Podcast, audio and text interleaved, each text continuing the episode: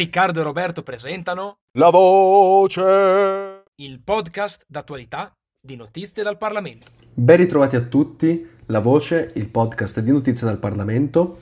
Siamo sempre noi, Riccardo. E Roberto, ciao a tutti. Oggi vogliamo parlare di sport. Oh, Robby, finalmente parliamo forse del nostro argomento preferito.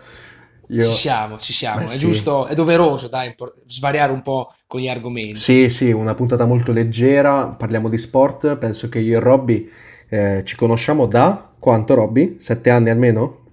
Almeno Mm, sette. sì, anche, anche di più, tranquillamente. Almeno sette. Diciamo che almeno da quando la Juve ha iniziato a vincere i, i Sì. primi scudetti di questa serie ancora in attività. Va bene, ok. Già ve l'abbiamo detto, Roberto è Juventino e questa potevi anche risparmiartela. Comunque, parliamo di sport perché comunque si è quasi conclusa la prima giornata di, di campionato perché c'è quella curiosità, no? Che ci saranno tre partite della prima giornata che si giocheranno dopo tutte quelle della seconda. Però vabbè, insomma, a parte questo, si è conclusa, possiamo dire, la maggior parte delle, delle partite di Serie A della prima giornata con dei risultati, possiamo dire, anche abbastanza normali.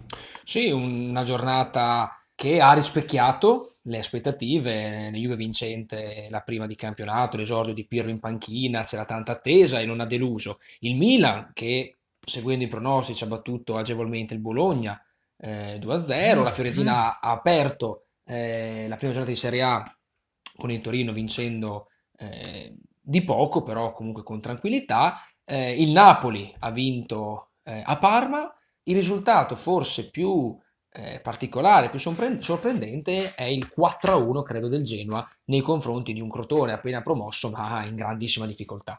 Sì, io, almeno secondo me, ho provato a fare una mezza classifica, una toto classifica di Serie A a fine campionato. Se io vedo il Crotone che ritorna in Serie B. Poi, Robby, non so tu, ma non gli do to- troppa fiducia, insomma. Ma il Crotone è una squadra che secondo me è stata costruita male, o quantomeno non ha eh, non è attrezzata per una stagione di Serie A, vedendo anche i grandi miglioramenti delle piccole nello scorso campionato, io penso che giù in Serie B torneranno Crotone, credo Benevento e se la lotteranno Sì. Spezia e Genoa. Sì, sì, sì, sì, assolutamente, anche secondo me. Il Genoa forse un pochetto si potrebbe salvare come quest'anno, anche se si è salvato un po', insomma, sai, quella partita finale, disputa con Lecce per chi andava, sicuramente gli appassionati di sport se lo ricorderanno. E comunque, insomma, Roberto ci ha detto eh, appunto risultati normali che comunque erano aspettabilissimi. Eh, risultato che è cambiato in tribunale è quello di Verona-Roma. Perché la partita finita 0-0, ma io qui leggo 3-0, Robby. Ma è successo davvero di tutto, una partita che si è disputata, eh, tra l'altro la seconda eh, di campionato che si è giocata a Verona, al Bentegodi, ehm, la- il, il posticipo del sabato sera, dove sul campo la partita è terminata 0-0. Però è sorta una- un problema, il giudice sportivo ha rilevato un'infrazione da parte dei giallorossi, quindi della squadra romanista, e oggi, eh, come leggiamo nei risultati, il Verona ha vinto in realtà 3-0 in tribunale. Eh sì, ha vinto 3-0 in tribunale perché, spieghiamolo per chi non avesse sentito questo caso, il giocatore della Roma Diavara, o si, si pronuncia così, Robby? Amadou Diawara, conferma. Amadou Diawara, lui è informatissimo, tutti i nomi, si ricorda le date, è incredibile. Beh, lui era stato classificato dalla Roma come under 23, ma in realtà 23 anni li ha compiuti a luglio. Quindi c'era questa irregolarità sull'età del giocatore e quindi Roma, prima partita persa a tavolino. Sì, la Roma presenterà anche ricorso ovviamente perché qualcuno addirittura ehm, dalle parti, dalle- da fonti vicine alla società giallorossa dicono che è stata una situazione premeditata, una situazione che si sapeva e in qualche modo si è provati ad andare contro un regolamento per vie traverse, però il giudice eh, non è stato clemente, ha impugnato il, eh, il pugno duro e credo che la decisione sia corretta. Il regolamento prevede appunto ehm, la sconfitta a tavolino nel caso in cui ven- venissero schierati giocatori ehm, over, diciamo, fuori, fuori lista, fuori, Sì. eh, fuori regola. Sì, con delle irregolarità.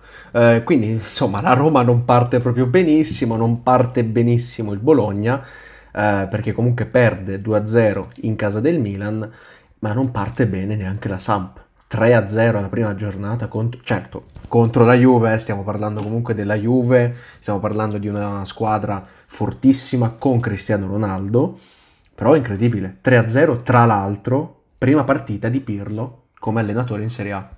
Una partita che non ha mai visto la Samp eh, impensierire la porta bianconera, Pirlo esordisce alla grande e eh, io ho seguito ovviamente tutta la partita, ho visto dopo due o tre anni di sofferenze, comunque di un gioco che latitava, forse che non c'è stato, non c'è mai stato negli ultimi, nell'ultimo periodo, finalmente un, eh, una movenza di squadra, un modo di, far girare la palla, anche della tranquillità, della serenità, una mente libera nei giocatori che non si vedeva da tanto tempo, soprattutto anche in Cristiano Ronaldo. Eh sì, la Juve che ho notato anch'io avere un gioco diverso, mm, non so se magari foga della prima partita della stagione oppure Pirlo ha veramente lavorato bene l'allenamento, però eh, Juve che si è imposta bene, ha, ha esordito con un bel gioco, insomma.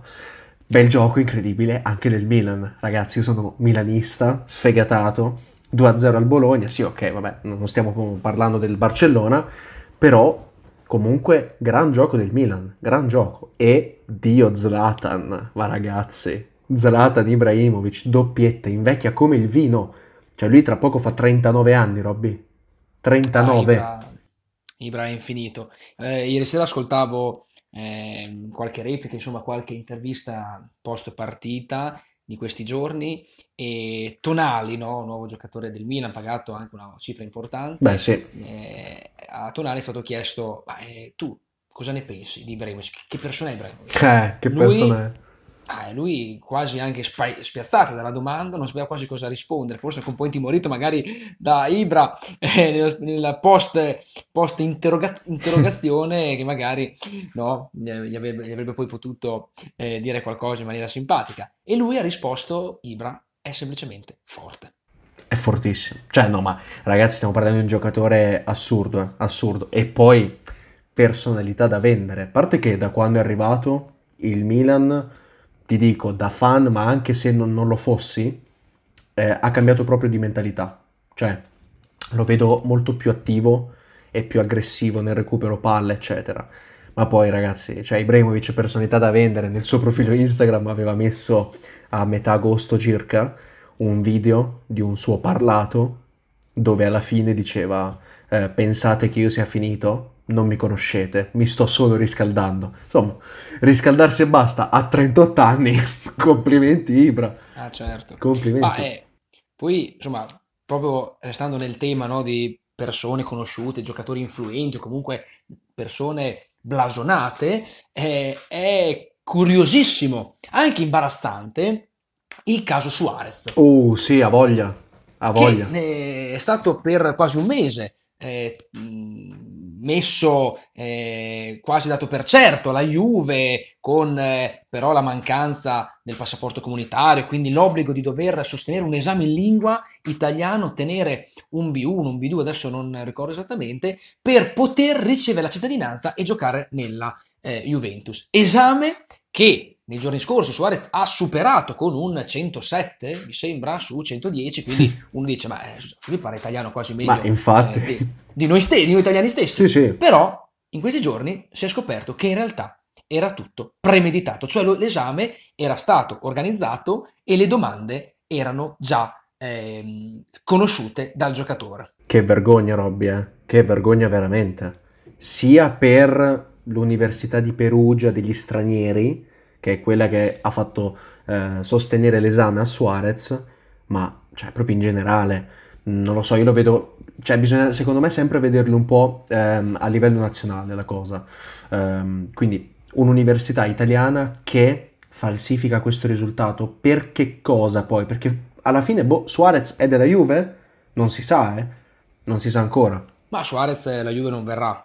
Questo è, è ormai certezza, Juventus che ha comprato Alvaro Morata, un ritorno per il figlio prodigo, eh, potremmo dire così, Suarez non verrà alla Juventus perché non ci sono i tempi tecnici per ottenere lo status comunitario e probabilmente andrà in un'altra squadra in Spagna, però rimane un gesto assurdo, eh, cioè inspiegabile. Cioè, già il nostro paese per tante cose, per tante situazioni viene eh, paragonato alla corruzione, viene paragonato eh, a casi, situazioni di eh, boicottaggio, di favori, di piaceri, no?